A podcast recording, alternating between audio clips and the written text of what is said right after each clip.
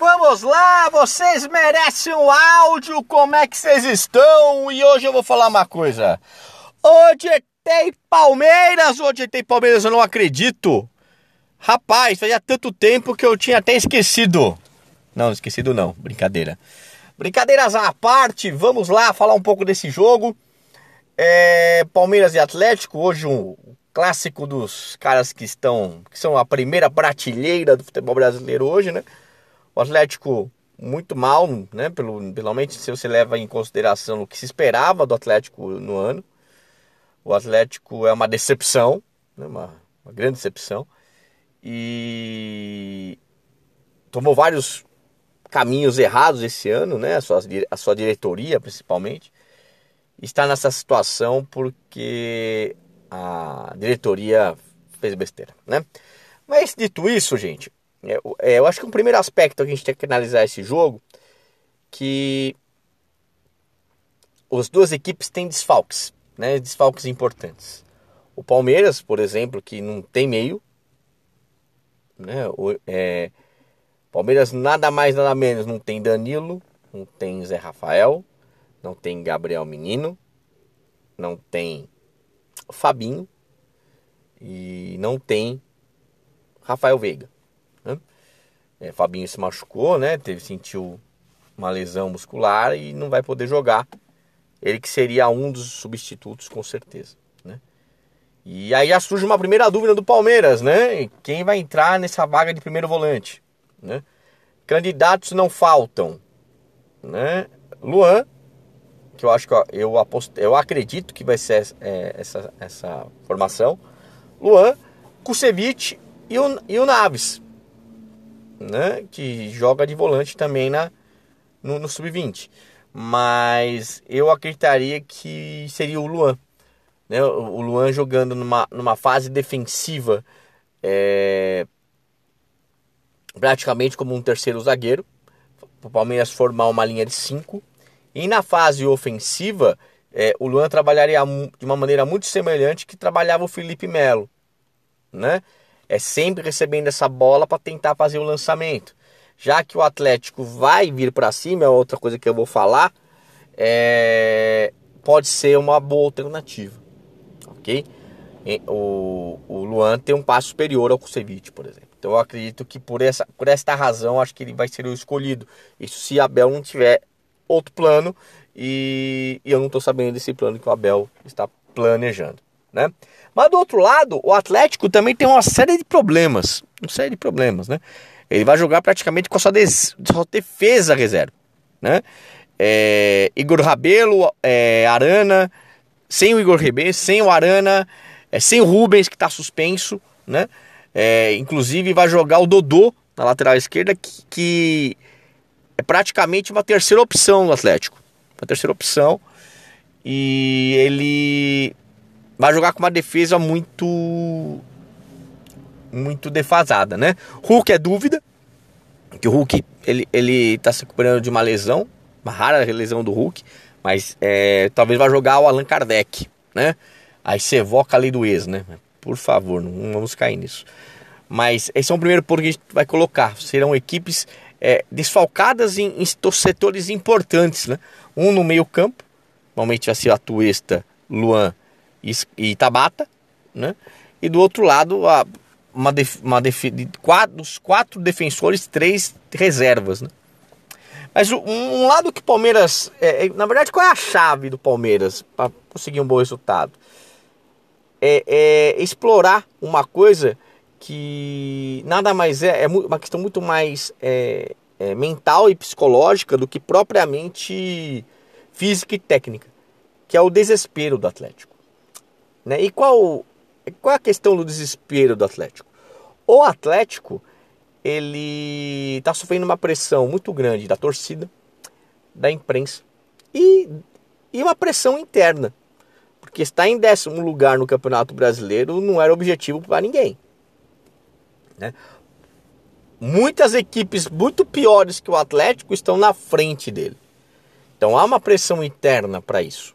E é nessa pressão e nesse desespero que o Atlético está, é aí que o Palmeiras deve aproveitar. Né? Então, é, é eu acredito que o Palmeiras tem que jogar de uma maneira fechadinha, esperando o Atlético, né? E numa estocada de contra-ataque, de repente, poder fazer seus gols, ou, até um escanteio, para poder aproveitar a bola parada do, do Scarpa.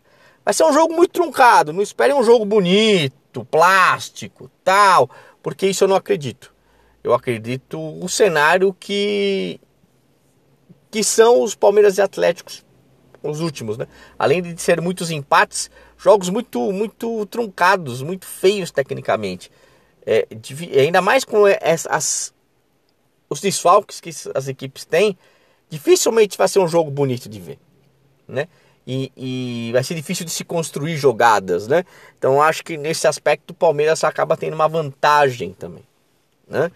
Então o Palmeiras hoje, o Palmeiras hoje é se jogar de maneira tranquila, se mandar jogar de maneira sossegada, se jogar de uma maneira habitual, tem como conseguir pelo menos um empate no Mineirão. Um empate que é um bom resultado contra um, um, uma equipe de primeira prateleira, né?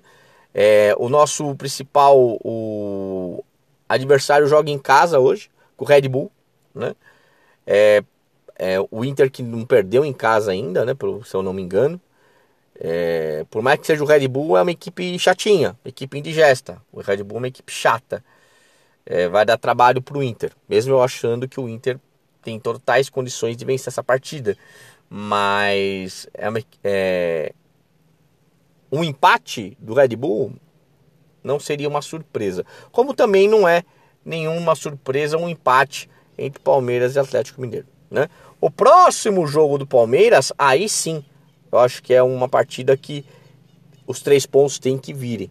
Tem que vir, que é um jogo contra o Botafogo, uma equipe bem inferior ao Palmeiras. É, tecnicamente, o Palmeiras tem que aproveitar dessa situação. Né? Mas aí é um, outro detalhe, outro jogo, tal. É... Me pediram, me pediram, né? E eu vou dar uma pincelada. Na verdade, eu não deveria dar essa pincelada, mas eu vou tentar ser curto e grosso. Olha, até o grosso saiu errado. Grosso sobre esse assunto, né? Sobre a emboscada da torcida do Cruzeiro com a torcida do Palmeiras, né? Eu vou resumir isso em algumas frases e, e vou ser muito bem claro. Esse podcast, ele não, ele não tem o objetivo de ficar comentando torcida, briga de torcida uniformizada. Até porque isso é, isso não é um problema do torcedor comum, do torcedor de bem, do torcedor que incentiva o clube. Esse problema é da polícia e do Ministério Público. Se houve uma emboscada, tem que ser investigado. Onde estava a polícia para resolver essa situação? Então, quer dizer, isso é um problema é, que o torcedor comum e o torcedor de bem, ele tem nada a ver com isso. É, é, é, senti, senti nas redes sociais e alguns grupos uma consternação muito grande, a coitadinha da mancha verde que apanhou. É, deixa eu falar uma coisa para vocês. Eu sou um cara de 46 anos, eu não sou nenhum menino. As torcidas uniformizadas, elas estão preparadas para esse tipo de situação para bater e para apanhar. Então, isso faz parte do, do métier, faz parte do ambiente da torcida uniformizada. Mas isso também não quer dizer que a torcida uniformizada não faz coisas boas para a sociedade. E fazem, todas sem exceção. Fazem trabalhos sociais muito legais, muito interessantes. Né? A torcida uniformizada ela tem uma obrigação, ela tem que torcer, torcer para o clube, certo? Ela tem que fazer ações sociais, como entidades que elas são. Fora isso, não é problema nosso. Do torcedor de bem, o torcedor comum, o torcedor que torce, que não vai para para fora de casa para sair na porrada, como saíram a torcida do Cruzeiro e a torcida do Palmeiras, porque elas sabem em todo e qualquer momento isso pode acontecer, né? E infelizmente é uma coisa que não há volta, não há solução, é, vai ter retaliação e, e a banda toca assim não tem jeito, tá? É, e com certeza é, vai ser é, esse assunto no, no, meu podcast, por exemplo, vai ser a única vez que vocês vão ouvir falar sobre o assunto. Mas eu faço questão de, de me posicionar sobre esse assunto. Quando o torcedor torce na arquibancada, quando ele faz ação social, quando ele faz coisas boas para a sociedade, meu, a torcida serve 100%. Agora, quando a torcida vai se preparada para uma guerra, para sair na porrada na rua, ela merece nem ser citada. Ok? Gente, é isso. Ótimo dia que nós possamos fazer uma boa partida hoje e que, sair, que a gente saia com um bom resultado. Uma vitória seria sensacional. Mas se chegar para mim mandar assinar um empatezinho hoje aí, eu aceito. Tá ok? E aí, o que você acha? O tem que ganhar ou tem que empatar? Pense aí. Um grande abraço a todos. Até mais. Tchau.